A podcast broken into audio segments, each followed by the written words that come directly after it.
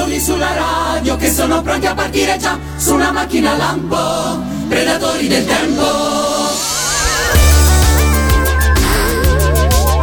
Ricordando film e giochi, cartoni alla tv e persino le canzoni di Sanremo.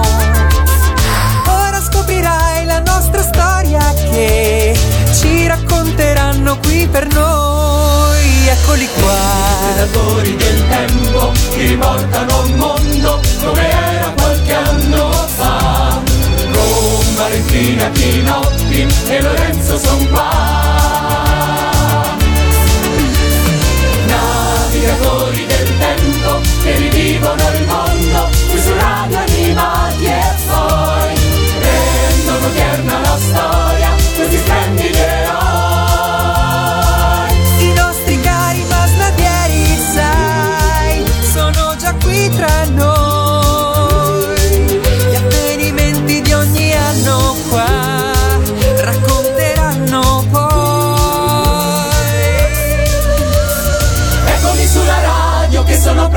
partire già su una macchina lampo, predatori del tempo. Eccoci qua, ciao a tutti e ben ritrovati a questa nuova puntata dei Predatori del Tempo. Un saluto da parte di Lorenzo. Un saluto da parte di Valentina. E un saluto da parte di Chinoppi. Ehi, ma dov'è l'entusiasmo? È la prima puntata del nuovo È anno. vero! Forza, forza! Abbiamo un po' di appesantimento post eh, natalizio. vabbè. Cioè, diciamo Tristezza per le vacanze finite. Esatto, esatto, Eh, però vabbè, insomma Sì, da, da un po' sono finite, vabbè. le vacanze sono finite, Sì. però diciamo eh, noi insomma l- l- la, la cosa positiva è che tornano i predatori del tempo, dai, Esatto, facciamo dai. così. Tornano le vecchie Guardi- e di abitudini, esatto.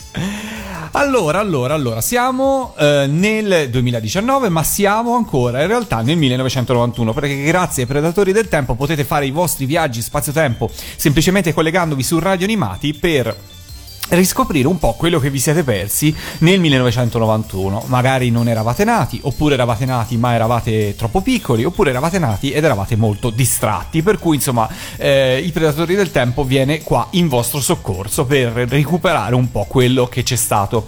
Nelle precedenti puntate abbiamo parlato di videogiochi, abbiamo parlato di musica, abbiamo parlato di animazione, ma abbiamo lasciato fuori uno degli argomenti che generalmente la fa da padrone qua nella nostra trasmissione, che è il cinema. Il cinema, quello con gli attori in carne ed ossa in qualche modo. E il 1990 Quello con le persone vere. quella con le persone vere e il 1991 ha riservato non poche belle uscite. Vi risparmio la fatica e vi dico subito che io non ho visto quasi niente di tutto quello che parleremo oggi, per cui sarò più che mai attento e magari prenderò nota di qualche film da rivedere.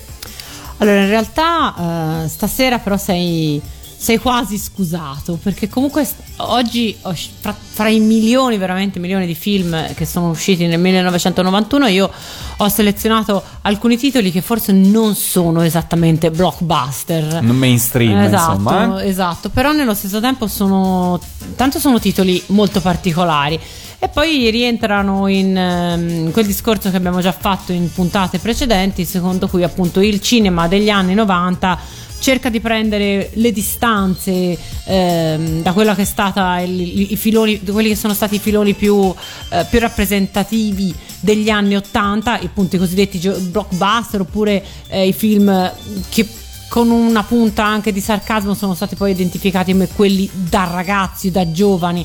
Ehm, e negli anni 90 in effetti torna eh, abbastanza in auge il, il cinema d'autore e ehm, il mercato si è decisamente aperto, adesso è possibile vedere quasi eh, come si può Quasi dire? in contemporanea. Sì, quasi in contemporanea non soltanto le grandi uscite di, di Hollywood ma anche alcuni film eh, di, un- di una cinematografia solitamente riservata a quelli che si chiamavano i circuiti d'essè non ho idea se si chiamino ancora così ma sono Sì, cinema di fondamentalmente- sé si esatto. dice sempre. Esatto Vale, scusami, Vale, dopo tutto, questo, dopo tutto questo lungo cappello introdu- introduttivo ti sei meritata il jingle, lo stacchetto, la tua sigla personale. Posso? Esatto, certo Posso? vai Su Radio Animati, film noiosi non con è Valentina. non sono affatto film noiosi E proviamo, dai, convincimi, convincimi del Ti contrario. convincerò che Lanterne Rosse di Zhang Yimou eh, spero si pronunci così, perlomeno io l'ho sempre sentito pronunciare così, non è un film noioso, anzi è un bellissimo film ambientato nella, nella Cina del, degli anni 20 e eh, fu un film che mh, creò molta, molta sensazione, forse anche al di là del, dell'effettivo messaggio veicolato dal film e non voglio dire del, del, suo contenuto artistico, ma insomma, comunque diciamo la pubblicità fu, eh, decisamente, fu decisamente tanta per un film di un regista appunto che eh, aveva già insomma, in, in, in, Occidente avevamo già visto alcuni, alcuni, dei suoi film e questo è il suo titolo più rappresentativo. Racconta in un anno circa la storia di un eh, la storia di una famiglia cinese tradizionale in cui il il protagonista è un ricco uomo, un ricco commerciante che decide, che decide di prendere la uh, quarta moglie, quindi decide di sposarsi per la quarta volta. In Cina negli anni 20 era ancora uh, in vigore la, la, poligamia e quindi la storia di questa giovane uh, che eh, entra come quarta moglie di questo, um, di questo, personaggio e deve trovare il suo posto in un, in un ambiente che sembra veramente fuori dal mondo, perlomeno sem- può sembrare fuori dal mondo alla, alla vista del, dello spettatore occidentale. Le altre mogli sono, hanno ognuna una, una, loro storia personale, quindi c'è una guerra, diciamo così, eh, eh, sotterranea fra le, fra le quattro signore e una guerra che poi insomma n- non va, va, oltre se si può dire il, il limite della, della, casa perché chiaramente c'è un, una sorta di, eh, di metafora le, tra il, la guerra intestina che, che, richiama in qualche modo poi la guerra, la guerra, della società i poveri contro i ricchi il potente contro eh, il più debole il, il, gatto contro il topo insomma fondamentalmente tutto un film basato sui, sui, sulle contrapposizioni più o meno evidenti.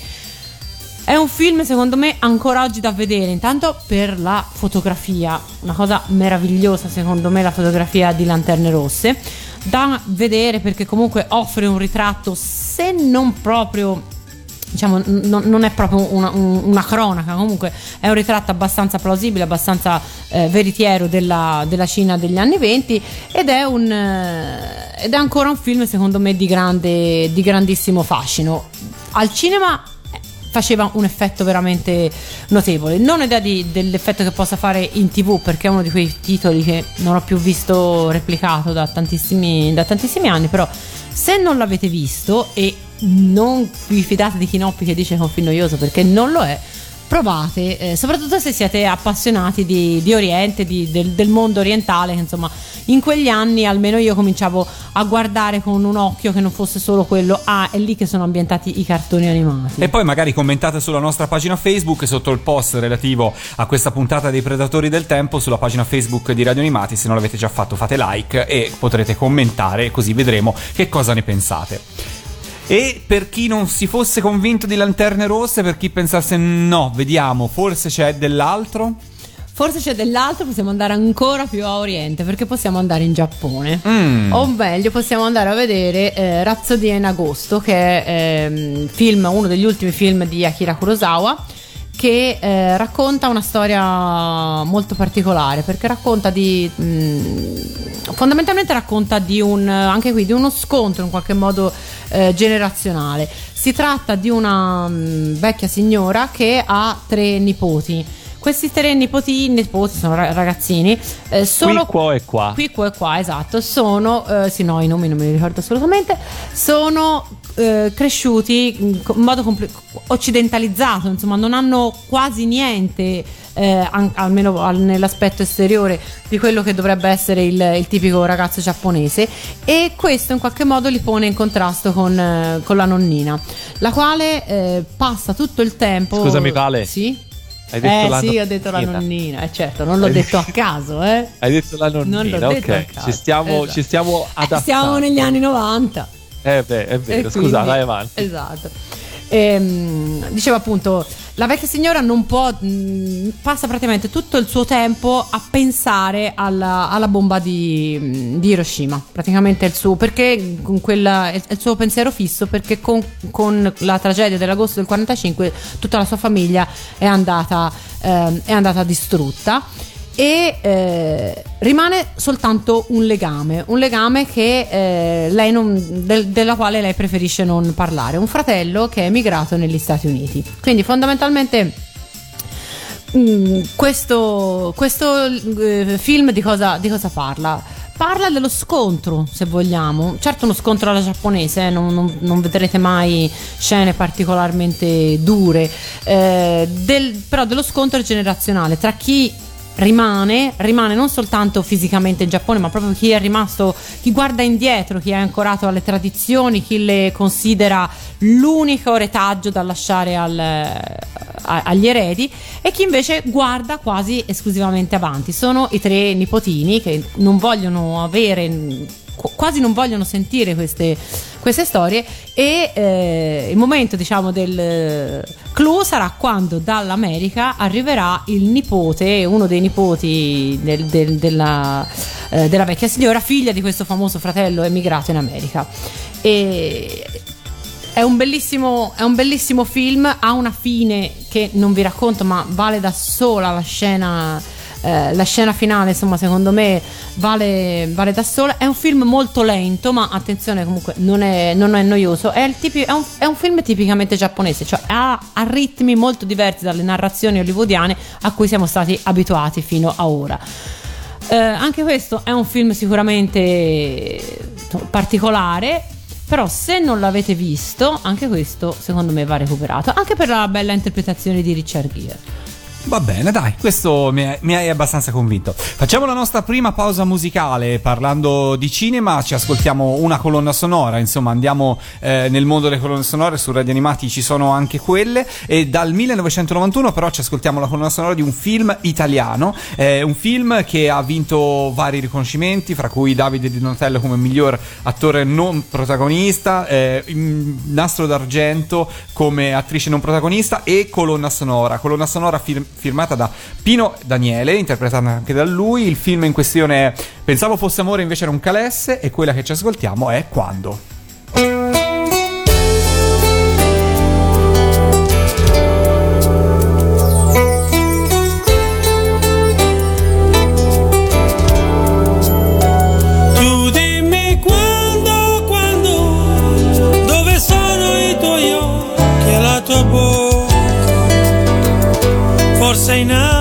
Africa chi importa? Tu dimmi quando, quando, dove sono le tue mani ed il tuo naso? Verso un giorno disperato, ma io sete, ho sete ancora.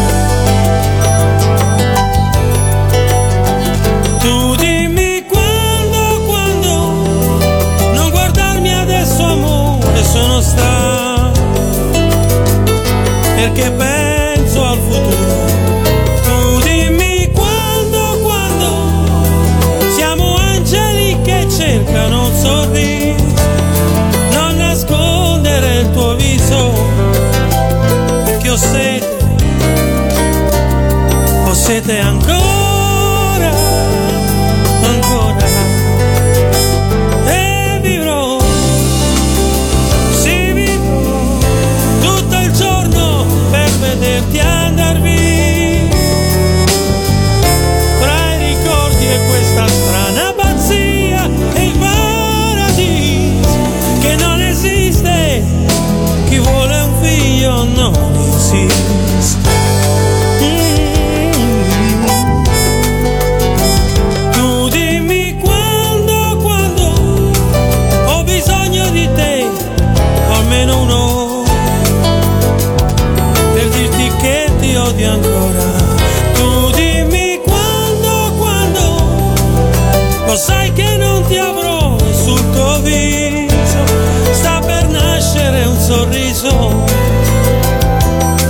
ed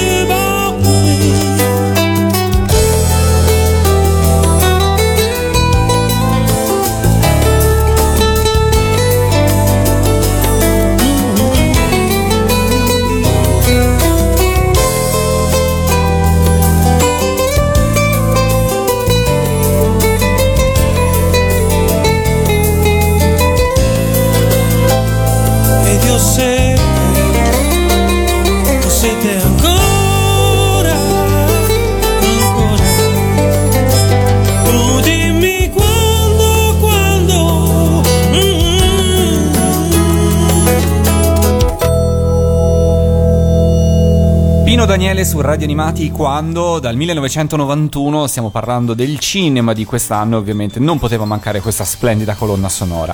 Dal Giappone e dall'Oriente, cara Valentina, dove ci porti adesso? In Irlanda. In Irlanda. A vedere uno dei miei film In preferiti. Irlanda? In Eh, Irlanda, sì, vabbè.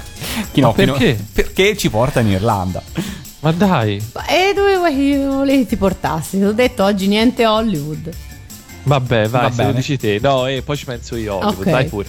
Allora, eh, avete visto The Commitments di Alan Parker? No, io ho già vabbè, risposto te all'inizio, no, vabbè. ok. Chinoppi, anche te. Allora, io. No, sai, non credo. Male, malissimo. Mi vergogno un po'. Eh sì, di questo si deve veramente vergognare. Perché è un film. eh, È è un capolavoro, si può usare questa parola. Io sapete che è una parola che detesto, però in questo caso non saprei come, come altro definire. Questo che è un film che parte come una commedia, poi ha delle- dei punti in cui effettivamente sembra un musical. Ha un'ambientazione però e eh, racconta delle storie che sarebbero benissimo in un film di, di denuncia perché è un film completo, racconta le- la storia di una, di una band eh, dei sobborghi di, di Dublino che eh, e racconta questa storia attraverso tutte le voci dei vari protagonisti. Fondamentalmente è un, è un, roman- è un, è un libro corale, eh, tratto credo da un... Un libro cuore? Sì, no, perché è tratto da un romanzo, ora non mi ricordo esattamente, sì, il, titolo credo sia sempre, sia sempre The Commitments, credo sia un romanzo di Roddy Doyle e... ehm, è un inno d'amore alla musica, è un, un inno d'amore all'Irlanda, alla vitalità che, eh, che- che può infondere la musica, ma anche alla vitalità della, della società irlandese ed è eh, veramente un film divertentissimo. Vi consiglio assolutamente di vederlo se siete appassionati di musica soprattutto e se avete mai eh, provato l'esperienza o avete mai coltivato il sogno di mettere su una vostra, ehm, una vostra band. Tra l'altro Irlandese. è un irlandese o comunque in qualsiasi io penso in qualsiasi fa- m- m- parte del mondo quello è lo spirito è lo spirito del film è lo spirito insomma che anima tutti eh, i musicisti eh, del mondo oserei, oserei dire Eh, è un film tra l'altro in cui il budget fu speso tutto quanto per pagare i diritti d'autore della, della musica. In realtà in nessuno degli attori è un ehm, nessuno degli attori era un attore professionista. Eh, Alan Parker non voleva gente che sapesse recitare, ma voleva che fossero veri musicisti. Tra l'altro c'è una scena famosissima in cui appunto eh, vengono fatte le audizioni a casa del protagonista per trovare tutti i vari, eh, tutti i vari membri della, della band e quella è una, mm, è una scena che è stata inserita nel film dopo che erano state effettivamente svolte le audizioni con, questa, con tutta gente assolutamente non protagonista per quanto riguarda eh, il ruolo di attore. Tant'è che quasi nessuno di quei ehm, dei protagonisti del film è rimasto nel mondo del cinema, mentre tutti sono ancora eh, nel mondo della musica. Eh, se vi interessa saperlo, il ruolo, in uno dei ruoli secondari, ovvero quello della sorella di, di Jimmy, quella che lavora nel, nel videonoleggio, è ehm, la voce solista dei Core adesso. Il, eh, Esistono sempre. Eh, eh, guarda, stavo pensando la stessa cosa. sì. Credo che esistano Mi- sempre. Mi stavo Comunque- interrogando sulla stessa cosa. Credo che- che Se i core esistono sempre. sempre. Però vabbè. Eh, un altro personaggio è invece diventato un compositore e vincitore di Oscar, mentre eh, Andrew Strong, il protagonista, quello che poi diventa la voce solista del, del gruppo, ha ottenuto, è diventato un cantante affermato, ha ottenuto moltissimi premi e riconoscimenti e oggi The Commitments è considerato il film di produzione irlandese eh, migliore di tutti i tempi. Quindi se amate la musica, amate il cinema, non ve lo potete perdere, non Ok. dovete perdere. Un suggerimento dal 1991. Ma ecco, su questo, il, visto il tema, eh, mi ha convinto abbastanza. Io nel frattempo ho scoperto che i Corts sono ancora in attività, detto, ma sì, si, sì. si erano, si erano sciolti. Ah, Poi si, ah, si poi- sono poi ci hanno ri- ripensato. Si sono ri- risolidificati solo recentemente. Quindi, insomma, se è, è- è giusto il tempo di reunion tour. Esatto. Ok, per, per i, i co- Beh, quest'anno tornano le Spice Girls, per cui voglio dire, può tornare qualsiasi cosa dagli anni 90. A volte vabbè. ritornano, eh, però. Anche se solo in quattro, insomma, vabbè. Perché quell'altro. È Victoria Beckham da fa. Eh, vabbè, Tiene, beata lei. c'ha delle pratiche da sbrigare. Esatto. Vabbè, eh, andiamo a Hollywood se proprio ci tenete. Vai. Via. Ci teniamo? Ci teniamo? Sì. Ci, ci tenete a sentir parlare di Point Break? Io sì. Mm. Io devo dire la verità, è un film che ricordo di aver visto perché c'era ehm, Patrick Swayze. Come credo la, la, Come credo, la, metà, credo. la buona metà Ma perché la metà? Io direi penso tutte, francamente. Una No, storia perché magari abbastanza. l'altra, l'altra metà era per Keanu Reeves. Esatto, io eh, credo di averlo tra l'altro scoperto lì, in forse no, forse non l'ho scoperto in quel film, ma insomma diciamo l'ho, l'ho ricollegato eh, a altri personaggi che aveva, che aveva già interpretato in, in quel film. Eh, è un film, eh, vabbè, eh, classica storia di guardia, di, di guardie e ladri fondamentalmente, con un'ambientazione da, ambientazione nel mondo del surf che in realtà credo in Occidente veramente suonasse molto, molto esotica, non ho idea se in, se in America era considerata più, più normale, diciamo, diciamo così. Comunque fondamentalmente è il film che consacra sia la carriera di Keanu Reeves che ribadisce il grande successo in quel momento di, di Patrick Schweitz, che peraltro ci metterà ancora del tempo eh, per dimostrare che in realtà sapeva, sapeva recitare e non era soltanto il, il bellone di Ghost. Tra l'altro eh, Patrick Schweitz aveva una carriera teatrale fantastica di cui appunto in Occidente non, non sapevamo niente. Allora Lorenzo non te lo chiedo, lo so che non l'hai visto. Chinoppi l'hai visto? Sì, sì, Ti cavolo. Poi insomma è stato, è stato.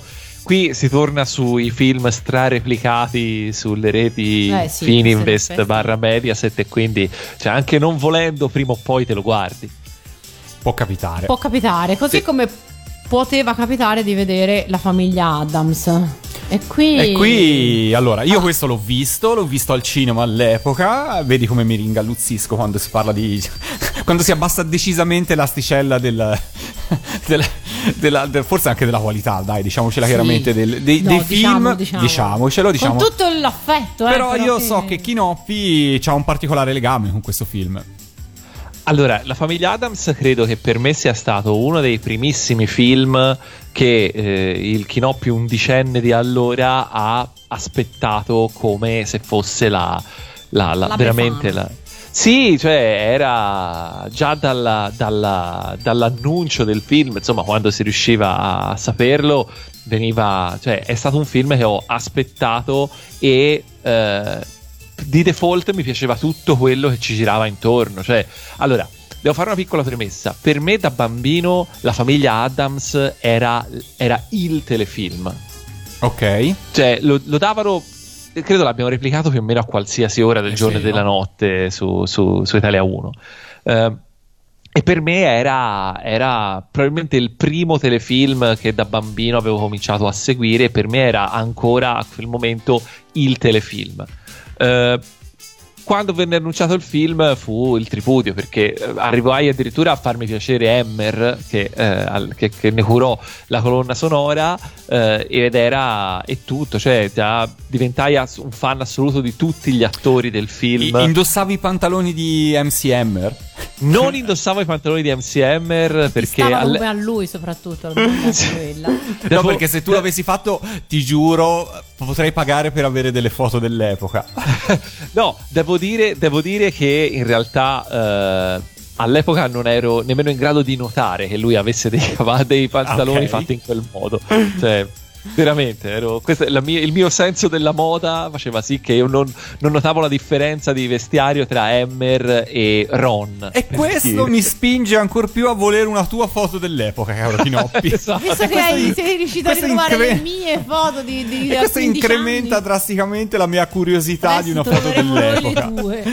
le. Esatto. Ecco che No, le ma- quotazioni delle tue foto dell'epoca al mercato nero immediatamente acquisiscono valore. Amici di Chinoppi che siete in ascolto. Se voi avete una foto di, eh, di lui Kinoppi- in quinta elementare. Versione Ron, vi prego, fatemela avere Lorenzo radioanimati.it e datemi il vostro PayPal per insomma, saldare quanto dovuto. Ehm, dicevamo, beh, il film comunque è divertente. Te, Valentina, lo hai visto? Perché Sì, questo sì. te lo chiedo. No, no, l'ho visto, l'ho visto. Secondo me il film era molto molto molto divertente. Ehm, a, me non ha lasciato l'amaro in bocca rispetto alla serie televisiva, per quanto ovviamente sia ehm, con un cast diverso, eh, le, trame con uno spessore diverso. Però secondo me non- a me non ha tradito le aspettative eh, di quello che mi potevo aspettare da un film sulla famiglia Adams. Per te, Chinoppi? Io credo che alla fine, con gli ovvi insomma, con l'ovvia necessità di, di rimodernizzare un po' la storia, di calare la famiglia Adams in un contesto più moderno e anche di trovare una trama, perché poi in fondo alla fine eh, il- insomma, la famiglia Adams era la serie, eh, era una serie, una sitcom quindi non succedeva granché, quindi già da trovare una trama che avesse senso per i personaggi non era semplice ci sono a mio parere riusciti senza snaturare troppo lo spirito del- della, della serie originale. Tra l'altro, eh, io una cosa che non sapevo e che ho scoperto insomma in questi giorni è che eh, hanno, cioè, erano sicuri al 100% che sarebbe stato un flop perché a quanto pare negli Stati Uniti la famiglia Adams non è così conosciuta, cioè è molto più conosciuta in Italia per assurdo. No, comunque in Europa magari rispetto Sì, agli co- Stati Uniti. O comunque in Europa, negli Stati Uniti non è così, non è così Eh, conosciuta. forse perché la serie comunque in bianco e nero magari negli Stati Uniti era un po' più problematica. Eh, da, insomma, Ma non- la ritrasmissione, non, non, lo credo so. che sia questo, perché ci sono state altre serie sempre del periodo che invece in America sono ancora oggi dei cult eh, inossidabili. Non mi chiedete il titolo perché in questo momento mi sfugge. Comunque è un altro di questi di questi E allora, boh, che sono che Chissà perché. Io, io credo che uno dei motivi sia perché eh, la famiglia Adams non è stato così replicato in syndication Esatto, come, come altri, come altre serie. Cioè dipende molto da Dai di nuovo, passaggi dipende, dipende molto da, da quanto ti bombardano con una serie. cioè esattamente come da noi poi del resto. Eh. Cioè, Certo. Sono alcune serie che, che le conosciamo tutti semplicemente perché sono state replicate fino allo sfinimento. Più che altro perché sono state eh, programmate nei momenti in cui tutti guardavano la TV. Perché poi ce ne sono Eh no, state certo. altre invece magari altrettanto replicate, ma magari sempre alle 3 di notte. Allora Esatto. ascoltiamocela la Scusa un famiglia Adams. Aspetta, aspetta, aspetta. Lorenzo, ah, no, no, finire ok. un, un paio di curiosità ancora sulla famiglia Adams. Una è una cosa che notai già all'epoca e che mi, già all'epoca pensavo fosse una sorta di eh, citazione voluta, poi non lo so sinceramente, ovvero che eh, il personaggio dello zio Fester interpretato da eh, Christopher Lloyd eh, alla fine, spoiler, recupera la memoria perché viene colpito da un fulmine e eh, io vedere lui colpito da un fulmine mi fa pensare a eh, il dottore Emmett Brown che alla fine di Ritorno al futuro eh, unisce i cavi all'ultimo secondo per eh, raccogliere il fulmine che colpisce l'orologio eccetera eccetera Sai che io Eh, invece gli avevo dato una spiegazione del tutto diversa. sì È il fatto che lo zio Fester è quello che si, me- si mette in bocca le lampadine e le accende, quindi spiegano come mai lui è tutto elettrico. Io lo so. Ma non è un prequel? Così.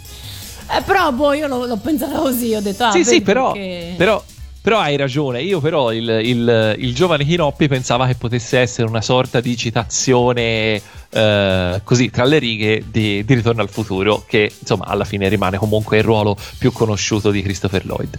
Altra curiosità su questo film, ed è questa invece una cosa meravigliosa che eh, voglio dire, è che di lì a poco, l'anno successivo, eh, uscì in sala giochi un flipper a firma eh, Bolly Midway, che era una delle, delle- una dei, di- di- dei principali costruttori di flipper dell'epoca, eh, che può essere considerata un po' l'epoca d'oro per i flipper, eh, perché eh, se- sebbene fossero aggeggi un pochino più giocati, magari... Aggeggi qualche- fuori da Firenze, però comunque insomma sì, Vabbè, ok.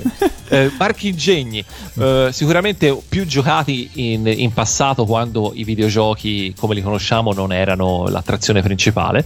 Eh, insomma, esce questo flipper della famiglia Adams nel 1992 che era ed è tuttora qualcosa di assolutamente meraviglioso, lo stato dell'arte dei flipper. Io tuttora quando vado in giro e mi capita di entrare in qualche retro sala giochi la prima cosa che vado a cercare è il, flip- il flipper della famiglia Adams perché è ancora divertentissimo da giocare è a mio parere e non solo a, a parer mio il flipper più bello di tutti i tempi e qualcosa di vero ci deve essere perché è al giorno d'oggi 2019 il flipper più venduto della storia quindi insomma un po' di verità in questo mio giudizio ci deve essere io vi consiglio di farci una partita se lo, se lo trovate perché eh, insomma mh, ne vale la pena e trattatelo bene perché i flipper a forza di mandarli in tilt si rompono ok. Respected Flipper e nel frattempo ascoltiamoci MC Hammer con Adam's Groove. They do what they wanna do, say what they wanna say, live how they wanna live, play how they wanna play, dance how they wanna dance, stick and they stop afraid. They do what they wanna do, say what they wanna say, live how they wanna live, play how they wanna play, dance how they wanna dance, kick and they slap a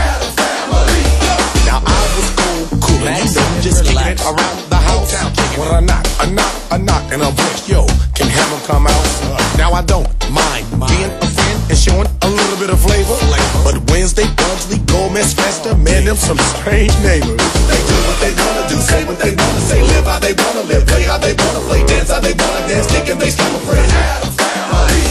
They do what they wanna do, say what they wanna say, live how they wanna live, play how they wanna play, dance how they wanna dance, kick and they slap a friend.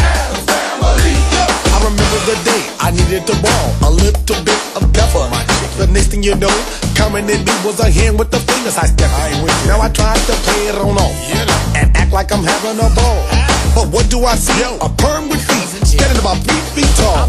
They do what they wanna do, say what they wanna say, live how they wanna live, play how they wanna play, dance how they wanna dance, kick and they slap a friend.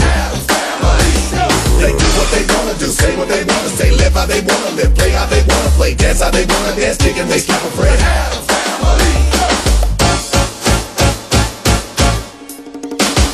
Speaking and thinking about the atoms, you know the hammer is with it. Act a fool, no bones, swoop. Goofy and Randy, you know we kick it. Up. Now it's the time to get it in your mind. It's okay to be yourself. Be yourself. Take foolish pride and put it aside like the atoms. Yo, they deaf. That's a family. They do what they wanna do, say what they wanna say, live how they wanna live, play how they wanna play, dance how they wanna dance, kick and they friend. They do what they wanna do, say what they wanna say, live how they wanna live, play how they wanna play, dance how they wanna dance, kick and they slap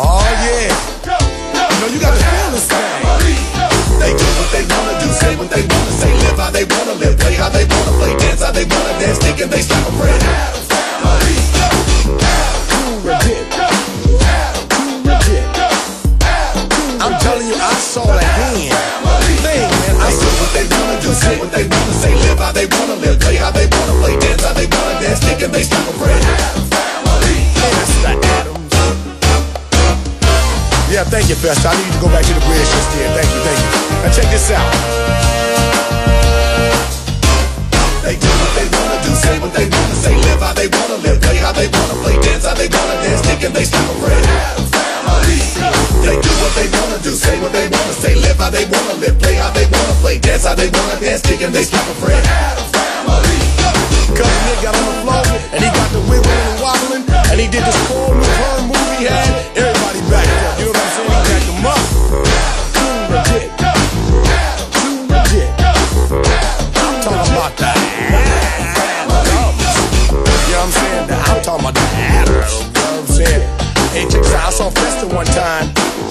La famiglia Adams su Radio Animati MC Hammer, stiamo parlando di cinema, siamo nel 1991 e questi sono i predatori del tempo. Continuiamo con il cinema perché c'è un altro film, stavolta italiano, che ovviamente non può sfuggire al nostro ricordo. ovvero Mediterraneo di Gabriele Salvatores, film che ha vinto l'Oscar come miglior film straniero. Eh, film che è stato in realtà anche criticato, eh, sono stati molti a sostenere che insomma non fosse questo, questo capolavoro come invece è stato poi giudicato dal- dall'Academy, però è un film particolare. È un film che racconta una, una- una fuga. Eh, gli anni 90 sono stati anni in cui il tema del- della fuga è stato particolarmente trattato ehm, in, in molti, in molti ambiti, eh, non, soltanto, non soltanto al cinema.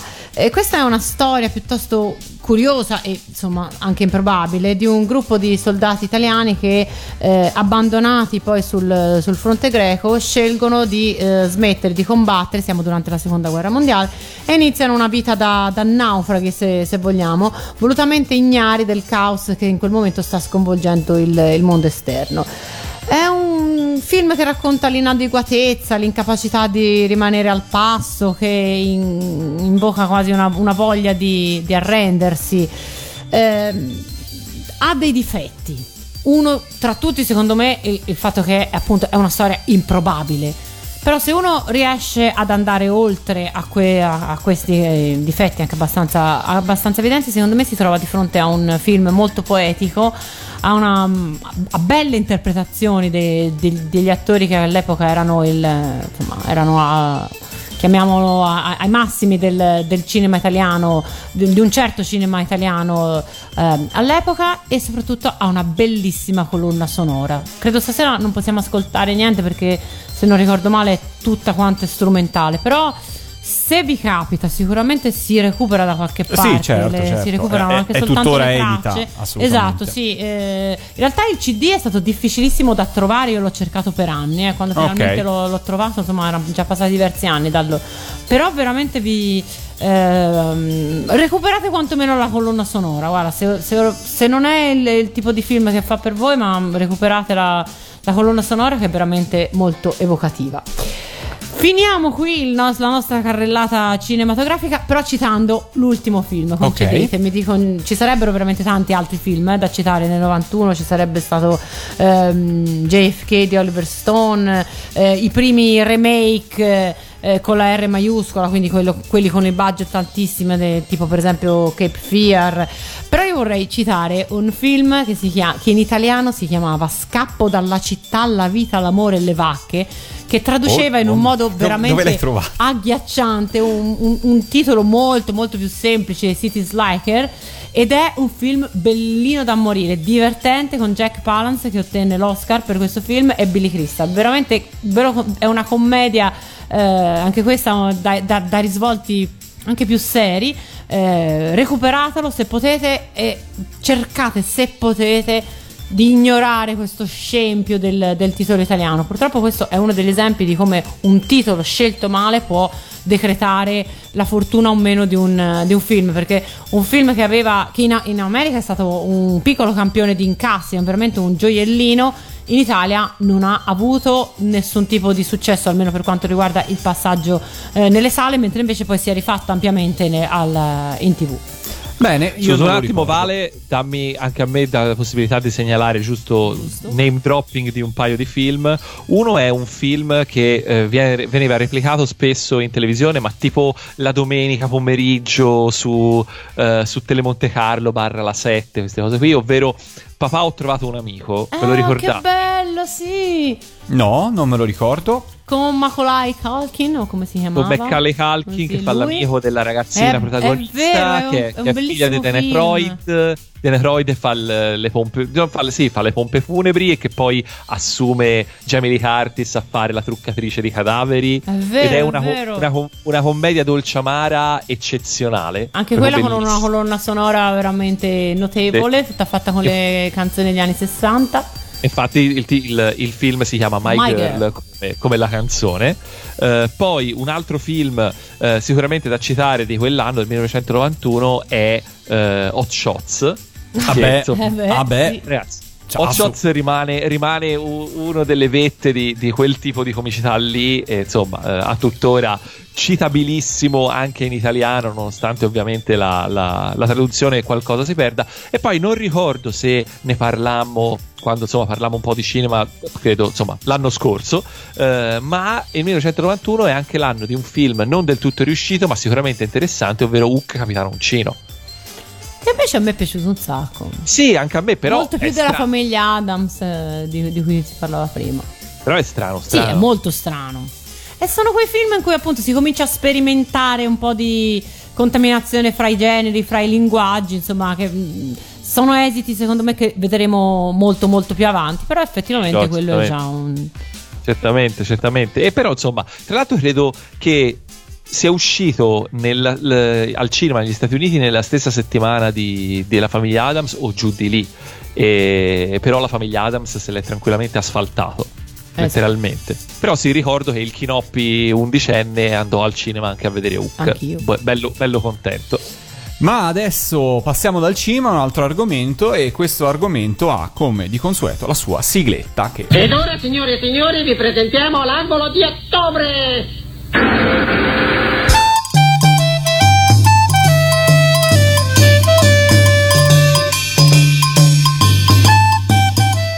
L'angolo di ottobre, la sua sigletta, insomma, ci piace sempre ascoltarla un po', farla ascoltare a Chinoppi perché gli dà la giusta carica. Sì, E, e lasciamo che Chinoppi ci racconti un po'. Intanto perché si chiama l'angolo di ottobre? L'angolo di ottobre si chiama così perché ogni anno cerchiamo di trovare un fatto curioso, divertente o anche no, che è, appar- che è avvenuto nell'ottobre di quell'anno. Quindi adesso viaggiamo nel- nei, nei calendari, nei diari dell'ottobre del 1991 per vedere cosa è successo ed è successa una cosa il 20 ottobre del 1991 ovvero lo sapete? No? No. Il- pure lo dovreste sapere perché anche voi probabilmente ne avete in qualche modo fatto parte, anche se forse indirettamente. Ovvero eh, il 20 ottobre 1991 c'è stato il censimento che eh, viene tenuto ogni 10 anni con regolarità eh, a partire dal 1861 in Italia che appunto tutti eh, sappiamo eh, di cosa si tratta, ovvero è eh, insomma, quell'operazione in cui a fini statistici e credo non solo si cerca un pochino di fare la conta del- della popolazione italiana per capire un po' a che punto siamo. È una roba non particolarmente interessante, ma per il piccolo Chinoppi sembrava una cosa importantissima. Cioè, cavolo, il censimento era ovviamente il primo censimento di cui avevo eh, memoria e quindi, insomma, volevo farne parte e soprattutto avrei voluto vederne i risultati perché eh, già il, il piccolo Chinoppi era molto interessato a statistiche e queste cose qui, eccetera, eccetera. Poi mi è passata.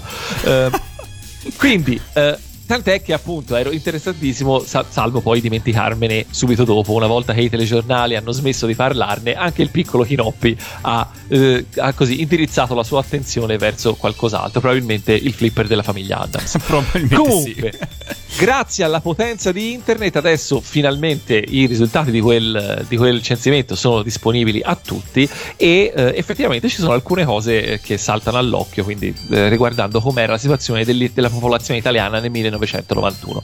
Ad esempio, eh, era nel 1991 la prima volta da oltre un secolo che il numero di abitanti in Italia rimane praticamente inalterato rispetto a dieci anni prima. E questo portava ovviamente a un sensibile invecchiamento della popolazione eh, italiana dovuto soprattutto a un drastico calo delle nascite. Insomma se ne parla eh, anche eh, ai giorni d'oggi però è un trend che è cominciato nel 1991 eh, aumentarono i matrimoni ma anche i figli nati al di fuori del matrimonio e per la prima volta la media dei nuclei familiari scende sotto le tre unità quindi eh, nel 1991 la media di famiglia aveva 2, virgola qualcosa persone indovinate qual era la città con più abitanti in Italia nel 91? Roma? Eh, eh, sarà la capitale. ovviamente Roma 2.7 milioni di abitanti più del doppio della seconda che è Milano? Milano, esatto, a seguire Napoli, Torino, Palermo e Genova. Firenze, la nostra città di noi tre che stiamo parlando, arriva dopo un bel po'. Eh beh, sì. Eh, e questo è quanto, insomma, il censimento è, è interessante. Il no? censimento è servito. Ma, ma, eh, sì, senz'altro, Eh, vale, fai sì con la testa, tanto Certo, siamo in radio, certo. certo, è interessantissimo. Uff. Io in realtà ti dico la verità, se me me l'hai ricordato da tu perché ne avevo completamente perse le tracce di questa Ma guarda cosa. che per me era davvero Sai, una cosa, sai una che in questo momento, tuo- questa tua passione... Cioè, ti stiamo vedendo sotto una luce diversa. Sì, ti vediamo sotto una luce diversa, ma soprattutto eh, qui, vabbè, un attimo eh, radio privata. Ti fa molto Filippo Erelli, che vero, salutiamo. Per cui, che, sa- che salutiamo. Ciao, Fil. Ciao Filippo. Però vestito da Ron. Eh, sì, Esatto. però vestito da Ron, sì, abbiamo un'immagine completamente diversa di te.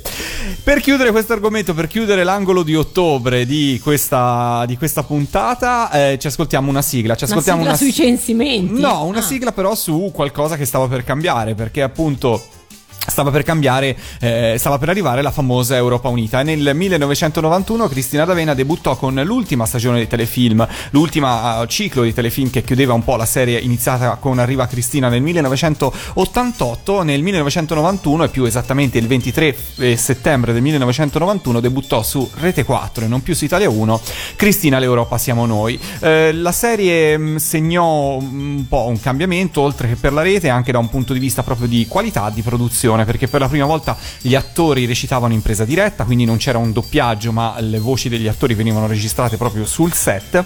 Eh, di contro si lasciò gran parte del cast delle precedenti ehm, stagioni a casa, ci fu un drastico cambio di eh, cast, si salvarono eh, giusto eh, Cristina D'Avena, eh, Giulia Franzoso che interpretava Francesca e Elena Tedesco che interpretava l'amica Giulia. Tutto il resto del cast cambiò. Lorenzo, sai perché? Perché?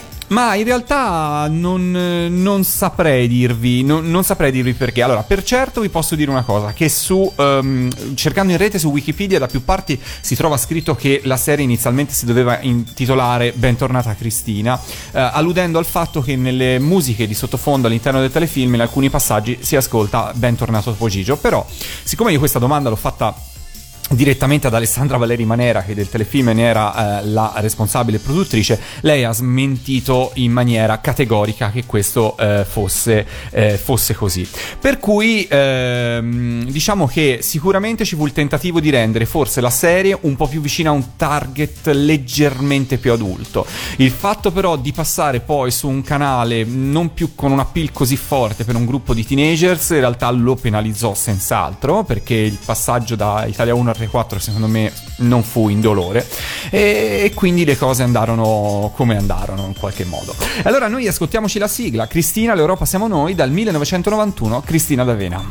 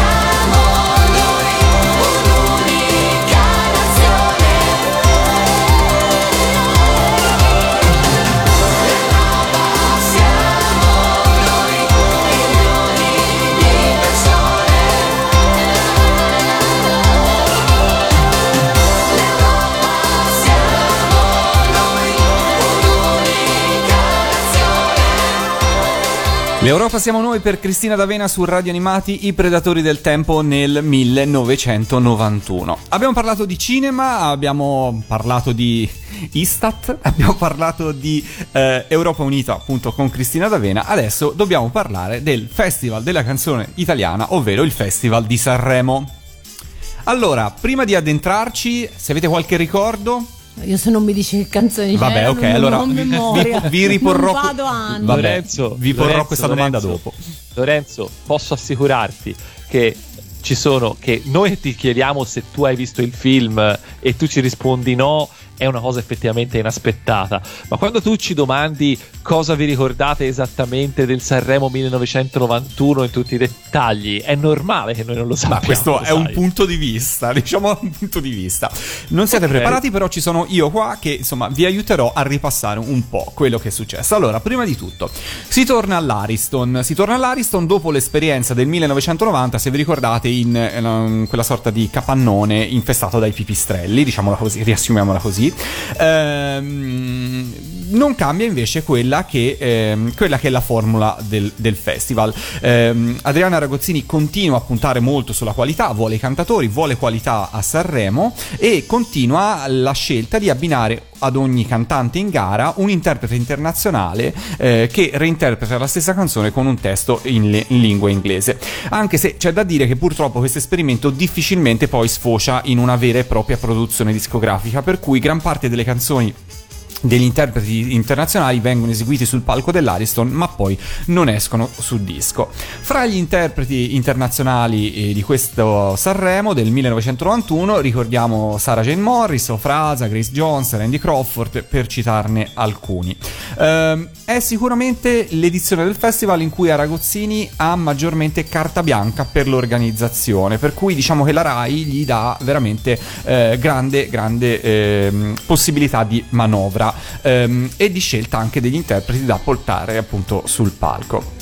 Non passerà alla storia come una delle edizioni più seguite dal punto di vista degli ascolti televisivi, ma c'è da dire che comunque la stampa non si accanisce su questo, giustificandolo appunto sul fatto che eh, la qualità in qualche modo purtroppo non sempre paga in termini di popolarità.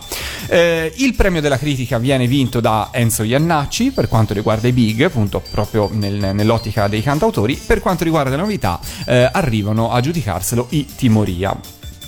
A presentare la 41esima edizione del Festival di Sanremo furono Andrea Occhipinti, un po' scomparso diciamo, ed Edwige Fenech, eh, quest'ultima all'epoca estremamente insomma alla ribalta, non più per i film leggeri o come si sarebbe detto un tempo scollacciati degli anni 70 Lei le ha definiti commediole. commediole, esatto, bensì per la sua edizione di Domenica In dell'89-90 condotta da Gianni Boncompagni. Aspetta, aspetta, mi vuoi dire che la Fennec è un'altra delle- di quelle che rinnega il No, passato? no, anzi, no, no, no, anzi, No, no. lei ne, ne- ne parlò in un'intervista qualche, qualche tempo fa, ora, in cui appunto disse le nostre erano commediole della serie, cioè siamo consapevoli che era cinema eh, di- di, di intrattenimento leggero, però nello stesso tempo lei, lei prima di tutto non è, assolut- non è assolutamente pentita di averlo fatto.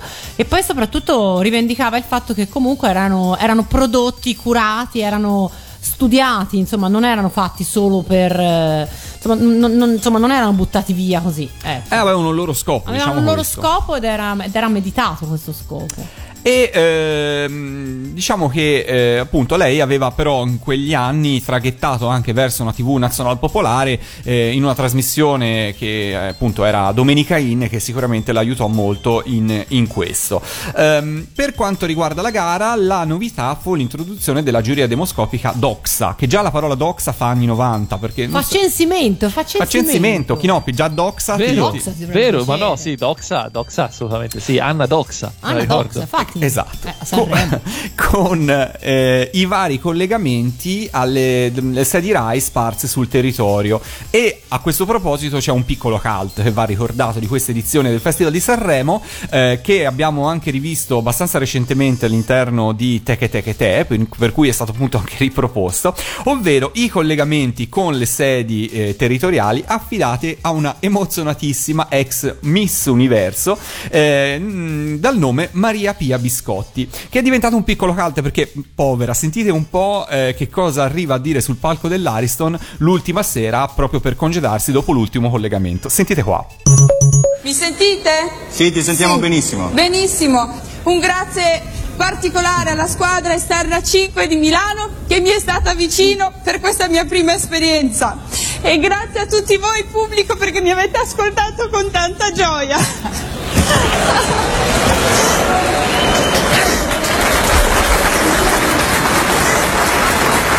Ciao.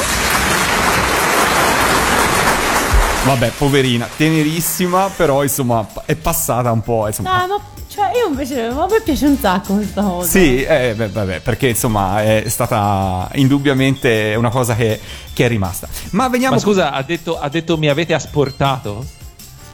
No, mi, mi avete Che mi avete- ascoltato. mi avete ascoltato, Ah, capito, mi- vi giuro, avevo capito, mi avete asportato con tanta gioia, sarebbe stato bellissimo. No, no, l'abbiamo, l'abbiamo ascoltata con tanta gioia. Ok. È tutto qua. Io tutto non me la ricordavo neanche in realtà. Eh no, ma questa è una di quelle cose che o avete visto Sanremo oppure insomma è veramente arduo da ricordare. Ma passiamo, eh, ma veniamo alla gara. Ascoltiamoci il consueto medley di canzoni che hanno caratterizzato questa edizione ma che non sono salite sul podio, almeno per quanto riguarda le prime tre. Quindi ascoltiamoci un estratto così poi vi posso interrogare su Sanremo 1991. senza catene vi andremo insieme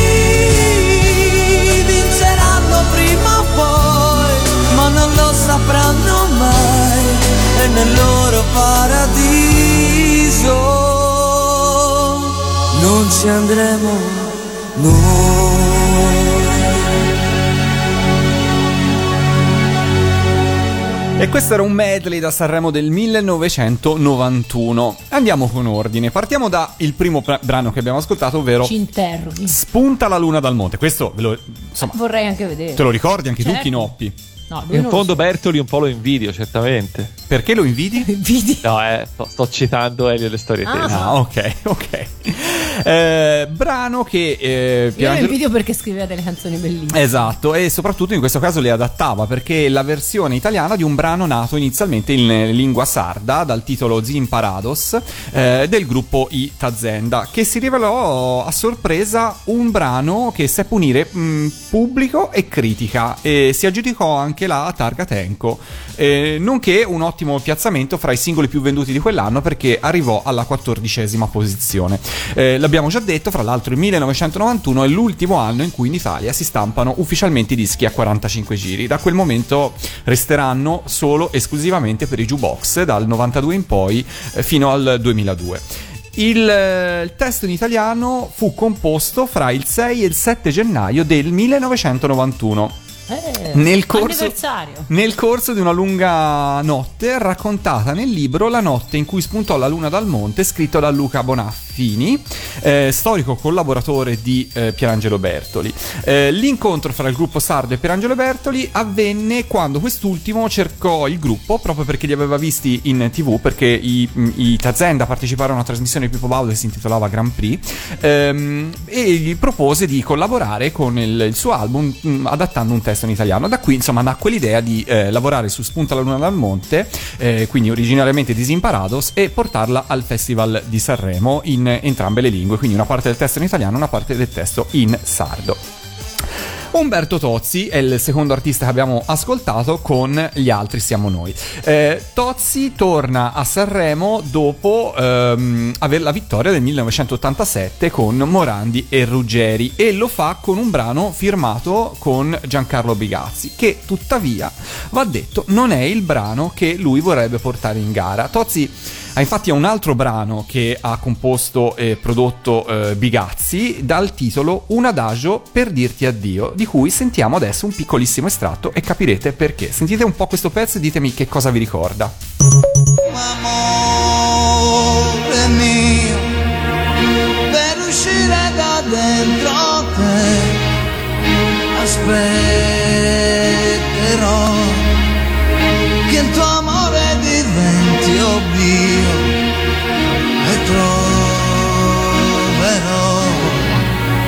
il coraggio per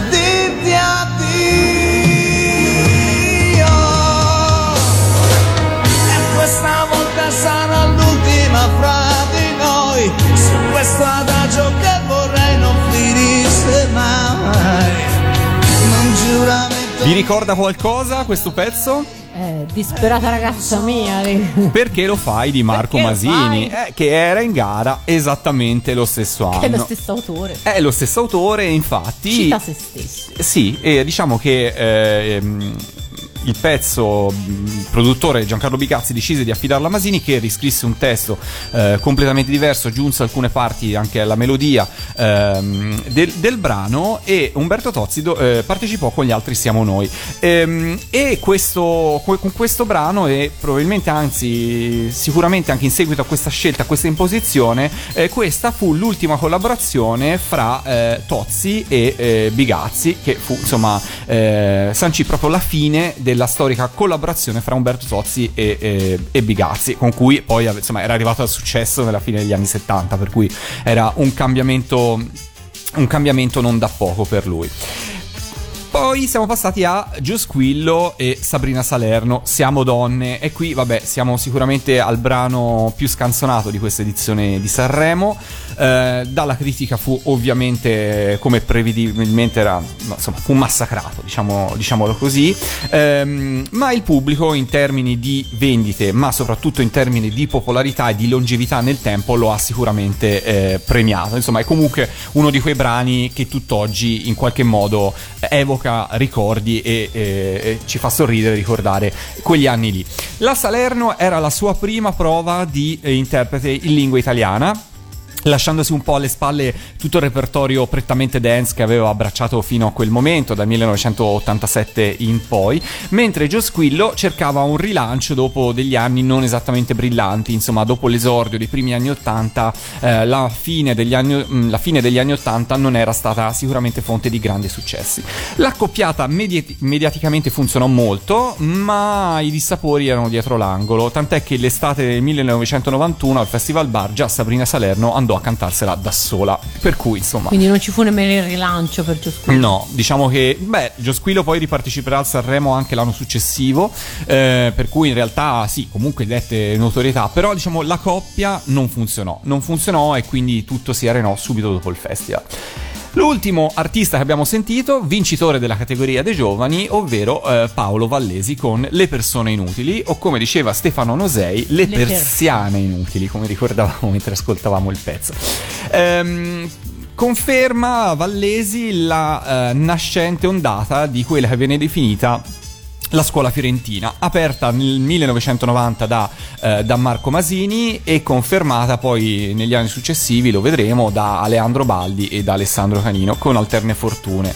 Vallesi viene notato dal suo produttore Dado Parisini l'anno precedente, ancora, anche lui all'interno della trasmissione Gran Premio di eh, Pippo Baudo, forse prima ho detto Gran Prix, no, è Gran Sì. Premio, una sorta di primordiale, diciamo, talent show eh, per certi aspetti. Il brano si spingerà fino alla posizione 4 dei singoli e resterà in classifica eh, anche a fine, insomma, a fine anno, per cui sarà, sarà un buon su- successo. Si dovrà tuttavia aspettare il 1992 per la consacrazione definitiva di Paolo Vallesi. Mas- eh, Masini o Vallesi? Ma fra tutte e due, no, Masini comunque, dai. Chinoppi? No, vabbè, Masini tutta la vita. Ok, allora su questo, di queste canzoni che abbiamo citato, avete un ricordo voi personale? Io sì, tantissimo. Allora, vai, Vale, cosa, Allora, intanto, guarda, potrei veramente raccontarti ore di ricordi, però voglio dirti invece una cosa. Per me il 1991 segna eh, l'inizio, la consacrazione di una storia d'amore che non è mai finita, ovvero me con la radio. Io nel 1991 iniziai a ascoltare la radio tutti i giorni, a tutte le ore e anche il Festival di Sanremo l'ho ascoltato tutto per radio e da allora io non credo averlo mai più visto in tv però eh, l'ho, sempre visto, l'ho sempre ascoltato per radio e in quegli anni c'era una radio locale in cui si poteva telefonare, chiedere il, bu- il buon vecchio jukebox voglio sapere il nome della radio, tanto Eh, Lady Radio. Lady Radio, ok, che Esatto. esiste tuttora per cui- Esatto. E quindi quello fu in qualche modo il- la prima esperienza, diciamo, social che noi ragazzini all'epoca abbiamo fatto, perché tutti ascoltavamo la stessa radio il pomeriggio invece di fare i compiti e tutti quindi ci mandavamo messaggi più o meno criptici attraverso la scelta delle canzoni e eh, appunto gli altri siamo noi era una delle canzoni più più richieste, più gettonate, mentre invece e, insomma, andava abbastanza anche le, le- le persone inutili. Eh, quindi le- io ho questo ricordo, diciamo, queste sono tutte canzoni che ometto in quel, in quel ricordo lì. Evviva, evviva le radio, evviva le radio in FM, soprattutto quando sono locali e quindi insomma salutiamo anche gli amici di, di Radio Panda, per cui insomma tutti gli amici Ciao. che ci ascoltano in FM. E per te Chinoppi invece? Allora, io devo dire che più che eh, con pezzi che ci hai fatto ascoltare, che effettivamente sono quelli che sono un po' rimasti più nella memoria rispetto agli altri, io scorrendo un po' la classifica che ho qui davanti agli occhi in questo momento, mi viene da pensare che il festival del 1991 mh, non credo di averlo seguito più di tanto, Ah, perché ok. appunto a parte queste, poi non, non ho grandi ricordi di nessuno degli altri pezzi, nonostante ci siano alcuni artisti che mi piacciono ora e mi piacevano al tempo, mi vengono in mente appunto i, i ladri di biciclette e altri. Eh, per esempio, non ricordo assolutamente il pezzo di Albano e Romina, non ricordo assolutamente il- altri pezzi. Cioè, l'unico pezzo tra quelli che non hanno vinto e che non abbiamo ascoltato che mi ricordo è quello di Raff. Oggi un Dio non ho. Ah, che bella che- quella canzone. che però appunto, cioè, questo per dire che, eh, ad esempio, non avevo assolutamente ricordo di una edizione di Sanremo presentata da Andrea Occhipinti e Edwige Fenech, per cui insomma, Ok. diciamo che nel 1991 avevo altro da fare, probabilmente giocare al flipper della famiglia. Della famiglia Adams, esatto. O fare il censimento. O fare il censimento, esatto, eri lì a fare il censimento. Prepararmi per il censimento. Bene, allora ascoltiamoci a questo punto la carrellata del terzo, secondo e primo posto di Sanremo 1991. Perché fai, disperata ragazza mia? Perché ti stai come un angelo in agonia? Perché ti fai? Perché ti fai del male? Perché ce l'hai con te? Perché lo fai? E il domani diventa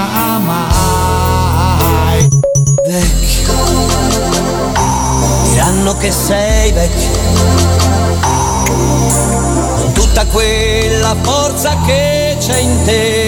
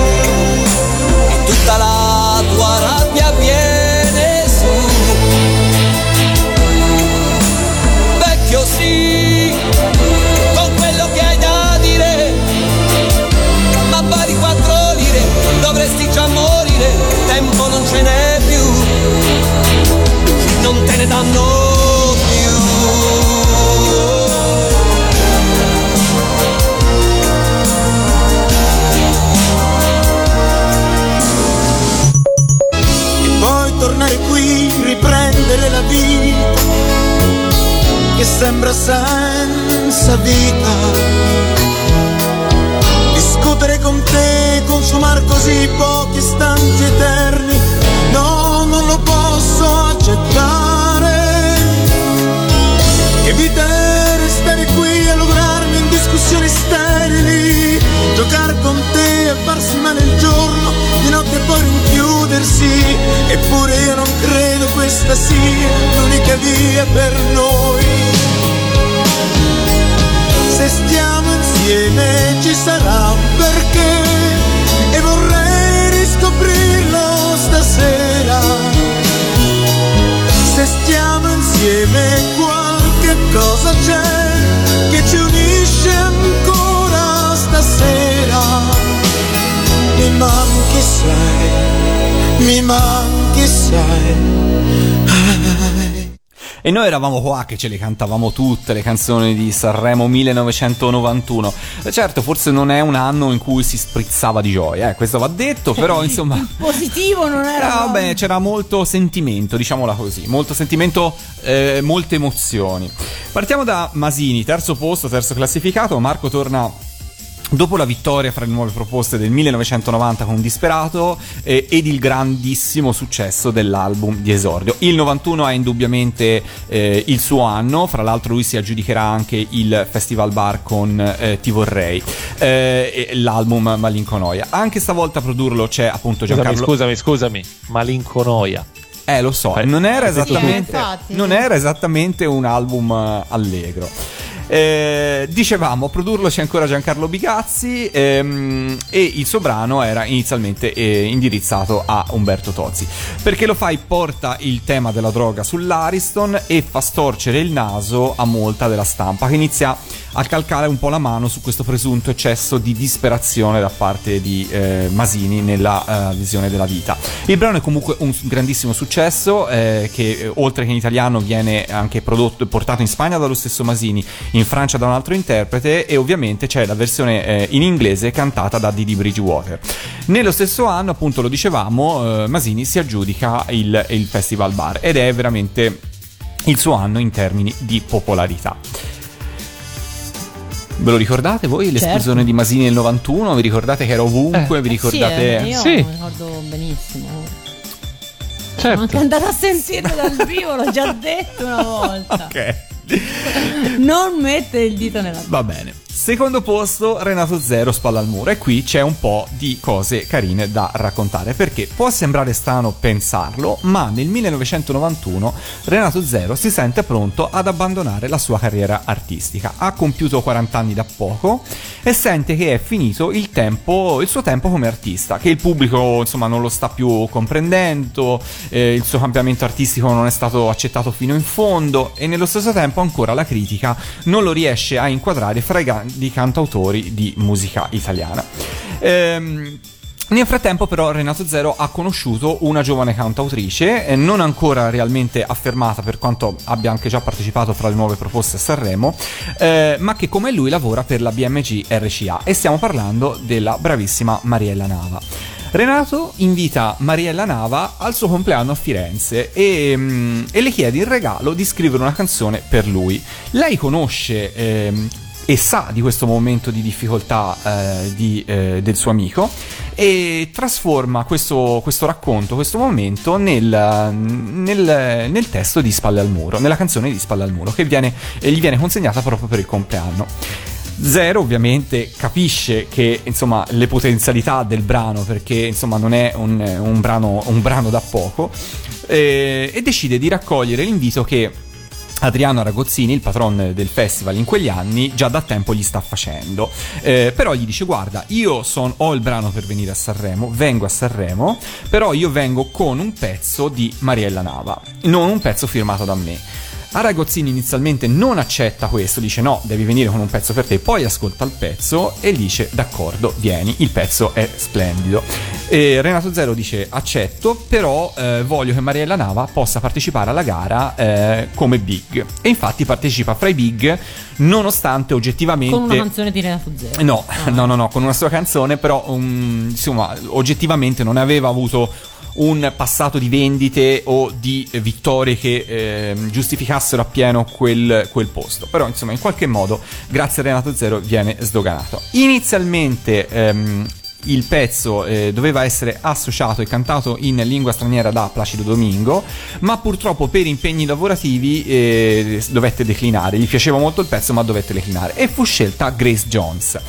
Il brano si piazza al secondo posto, eh, ma c'è chi giura che il vero vincitore del festival fosse stato proprio Renato Zero, seguito da Cocciante e con un terzo classificato addirittura Pierangelo Bertoli. Diciamo che i rumors su possibili scalette alternative di Sanremo si sprecano. Ogni anno esistono. Il pretore, io qui voglio il pretore. Non c'è il pretore. perché non c'è? Qui ci c'è? voleva. Perché il pretore ce lo siamo lasciati negli anni Ottanta, Ah. per cui il pretore non c'è. Però diciamo che eh, spesso aleggiano leggende metropolitane, per carità, eh, su possibili classifiche alternative o ve- le vere classifiche no, di Sanremo. In realtà già anche negli anni Ottanta, Renzo Arbore con Ramazzotti, c'è chi dice appunto che nell'86 in realtà il vero vincitore fosse stato Renzo Arbore col clarinetto e poi abbia ceduto la vittoria a Ramazzotti in quanto giovane, in quanto sicuramente più eh, interessato a una vittoria. E questa C'è della stessa- fantasia eh, in questa diciamo beh, insomma c'è, c'è della leggenda non sai mai la- la- dove, dove arriva la verità e dove subentra la, la fantasia o magari l'accanimento, l'accanimento dei fans Vincitore comunque festival- del Festival di Sanremo del 1991 è Riccardo Cocciante con Se stiamo insieme e in un festival a caccia di cantautori avere nel cast Riccardo Cocciante che firma un pezzo insieme a Mogol è sicuramente insomma un, un grandissimo risultato per l'organizzazione del festival. Inutile dire che un po' come era successo l'anno precedente, anche per quest'anno ehm, il- la stampa da subito lo indica come uno dei probabili vincitori. Il brano in realtà però era nato due anni prima del Festival di Sanremo e non era stato concepito con l'idea di partecipare alla gara. Il singolo tuttavia raggiungerà la posizione numero 2 fra i 45 giri e i CD singoli più venduti di quell'anno ed anche l'album otterrà eh, buoni risultati. Ehm, e devo dire grazie anche al secondo estratto che fu il singolo estivo eh, che era E mi arriva al mare in duetto con Paolo Turci, forse ve lo ricordate, era un- Sì. una, bellissima, una bellissima canzone anche quella lì. E questo è tutto per il Festival di Sanremo del, del 1991. Soddisfatti? Sì. No, rimborsato, prego. Rimborsata addirittura? Eh no, dai. Te l'ho detto, non è stata una. Non è, stata una, una- non è stata una delle... Però le canzoni secondo me erano veramente belle in questo Ma sì, sì, sì, a- anche secondo me comunque c'era delle belle canzoni. Diciamo sicuramente tranne Siamo donne, il resto erano canzoni Erano tutte di impronta cantautoriale. cantautoriale, infatti, esatto, non belle. esattamente tutte allegre, però insomma non comunque- avevo idea che quella di Renato Zero l'avesse scritta Mariella Nava. E invece vedi, pensi eh, La cui esistenza avevo rimosso dalla mia memoria fino a 30 Eh, secondi fa. E invece è una cantautrice che ha scritto anche grandissimi successi, anche per Andrea Bocelli, tuttora è in grandissima attività e ha firmato per, per altri appunto, successi come Spalle al muro eh, e altro. Ha scritto sigle? Eh, credo di no. Credo e di allora no. non ci Mi è interessa. piaciuta molto questa cosa del compleanno, eh, comunque, quando ti invitano a un compleanno e tu pensi di cavartela con il buono di Amazon, invece eh, devi c'è chi pretende una canzone da Sanremo. Eh sì, e poi Esatto, ti, piazzi, ti piazzi secondo oltretutto Esatto. con quella canzone, per cui insomma... No, appunto, e forse primo non si sa. E forse addirittura primo non si sa, non è... Venerdì è il mio compleanno, lo dico per tutti, così sappiate dovete mettervi a scrivere. Eh, Chiediamo a Mariella Nava se, Esatto. se ha da fare per il tuo compleanno. Bene, allora io farei un'altra pausa musicale con una, tra- una sigla del 1991. Eh, ci mancano i Cavalieri del Re negli anni 90? Ah sì, tantissimo. Ok, allora proprio i Cavalieri del Re non ce li abbiamo. Allora. Però una sigla firmata da Riccardo Zara sì. E quando a interpretare questa sigla è stata colei che in qualche modo ha, ha ha dato il là alle sigle dei cartoni animati negli anni 70, ovvero Heidi, ovvero Elisabetta Viviani, direi che il connubio è da Perfetto. sentire. 1991, la trasmissione della domenica mattina su Rete 4 si chiamava, non ricordo esattamente se era E Domenica, comunque la sigla aveva proprio questo titolo qua.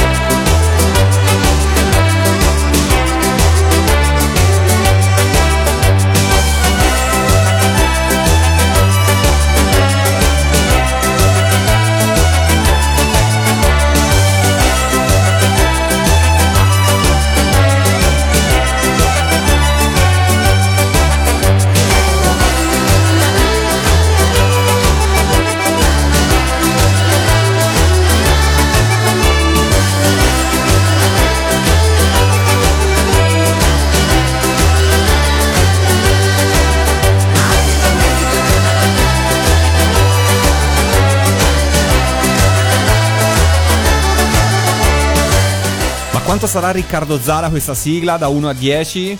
Io direi 11. eh? Elisabetta, Viviana- Elisabetta Viviani su Radio Animati, eh, siamo nel 1991 e questi sono i predatori del tempo. Eh, parliamo di fumetti, chiudiamo questa puntata, l'ultima puntata del 1991 parlando di fumetti. Esatto. E parliamo in questo caso di Nathan Never. Un fumetto cult si può dire per quanto riguarda gli anni 90, tuttora credo in, eh, in pubblicazione. Eh, esordisce in realtà eh, a giugno come collana regolare a, giu- a giugno del, del 91. Però il personaggio aveva- era già apparso in realtà su un, album, su un album speciale uscito qualche mese prima per, eh, per Alessandro Distribuzioni e poi in seguito ripubblicato.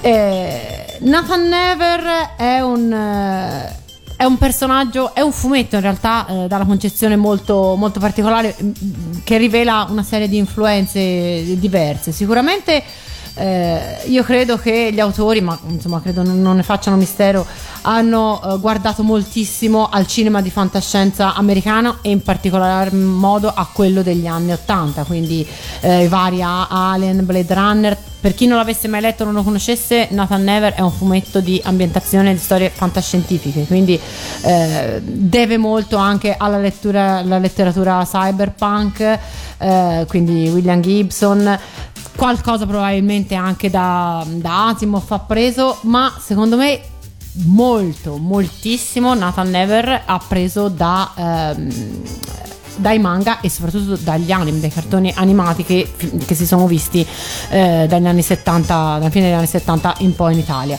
Mi vengono in mente veramente tantissimi titoli che hanno in qualche modo una, una relazione, potrebbero avere una relazione, un'influenza su eh, Nathan Never, Pat Labor, Ghost in the Shell, eh, Gundam, le vecchie serie televisive, anche Star Trek, ehm, Battlestar Galactica, insomma, secondo me gli autori di eh, Nathan Never, che sono appunto tre mh, autori, mh, tre fumettisti sardi, hanno veramente attinto a piene mani a quello che fu il, eh, il bagaglio, diciamo, mh, culturale, immagini- di, di immagine del- degli anni 80.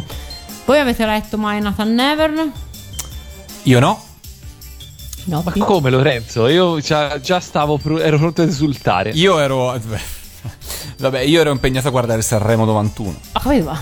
Cioè, Solo a Sanremo giugno. 91. No, non Io l'ho. ricordo il- la pubblicità che, fe- che facevano al- per, per preparare l'uscita del primo numero di, di Nathan Never su tutte le testate Bonelli all'epoca. Io non ricordo che ce ne fosse una dove non c'era la domanda tipo chi ridarà vita al gigante di ferro? Nathan Sì. Never lo sa. Ricordo chi che- farà questo e quest'altro? Nathan Never lo sa. Quindi c'era un... Era un po' un saputello, attesa. era un po' un sì, saputello, insomma. lui, Ok. esatto.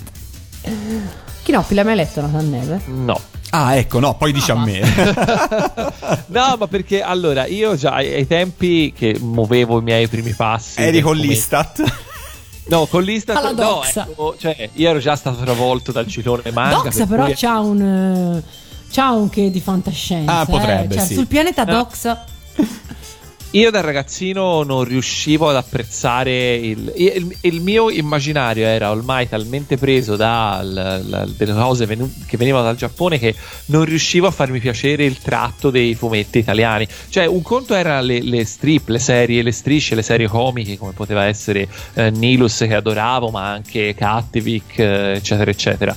E perché li differenziavo molto. Però una serie d'avventura per me non poteva non essere disegnata come Can il Guerriero.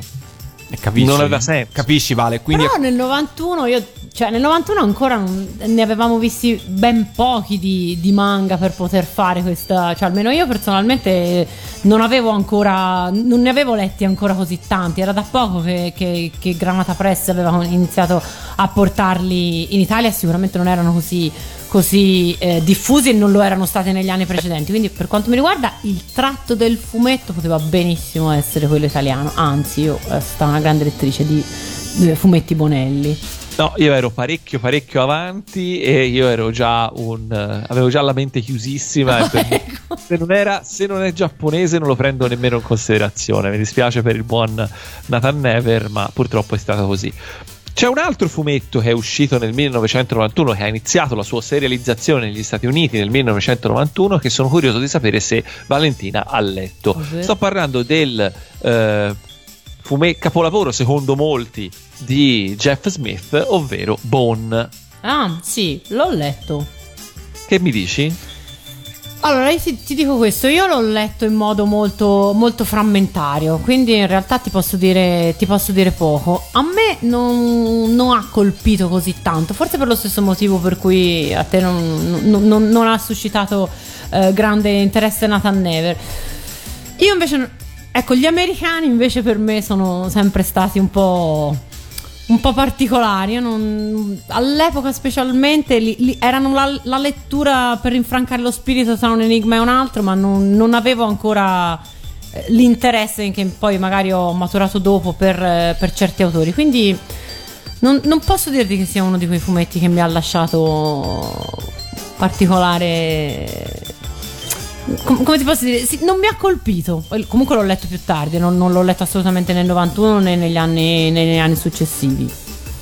No, no, anch'io in realtà l'ho letto, l'ho letto molto dopo, Sì, l'ho letto esatto, a forse. serie, a serie già conclusa. Quindi... Esatto, io non l'ho neanche letto tutto in realtà ancora. Ma senti, io ti dico, eh, secondo me è Scambiatevi una serie... i fumetti comunque, Esatto, ragazzi. Cioè, io vol- vol- volevo Ma suggerirvi questa lui è cosa. nella navicella spaziale. Vabbè, glieli fai avere in stava No, secondo me Bone è una di quelle serie che è eh, che inizia alla grandissima, Ecco. cioè il mondo, il mondo in cui si svolge Bone è un mondo fantastico, eh, molto particolare e descritto molto bene senza eh, uno, di quei, uno, di quelle- uno di quei mondi dove con pochi elementi già eh, è venuto fuori una rappresentazione molto complessa. E questo sono d'accordissimo. Però poi col tempo perde, perde tantissimo smalto e la seconda parte devo dire che eh, cala drasticamente, un sacco di personaggi vengono introdotti e non si capisce esattamente qual è il loro scopo e perché fanno ciò che fanno.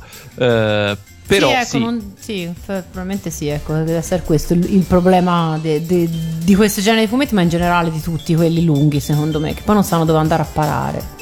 Sì, diciamo che appunto Bon eh, parte alla grande e poi, e poi si, Si perde. È un, è un peccato perché la prima metà più o meno della, della storia è veramente molto molto bella. Siamo arrivati in fondo anche a questa puntata dei Predatori del Tempo, l'ultima nel eh, 1991. Ah, pensavo, ho detto, ma ho No. fatto capodanno l'altra settimana. No, l'ultima del 1991, siamo appunto sbarcati nel 2019 per cui eh, potremmo elencare tutte le serie che quest'anno festeggiano i 30 anni o i 40 anni, però... Ah, ma Però non lo non lo faremo. però non lo, perché non lo faremo perché sono tantissimi. Perché Per- come diceva, come diceva Renato Perché Zero ce n'è fa, uno. siamo vecchi. Esatto, Che esattamente. ti diranno vecchio. Ci chi- Avranno ci- ragione, pensa.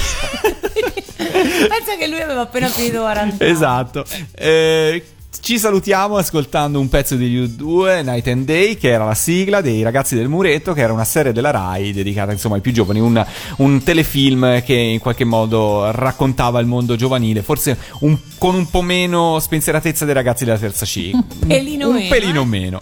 Eh, ma d'altronde se a Sanremo erano tutti disperati, il tempo- i tempi erano maturi. Esatto. I tempi erano maturi, Era esatto. perfettamente in tema. Un saluto da parte di Lorenzo. Un saluto da parte di Valentina. E un saluto da parte di Chinoppi all'anno prossimo. Ah no, scusate, a settimana prossima. Ciao, alla prossima puntata.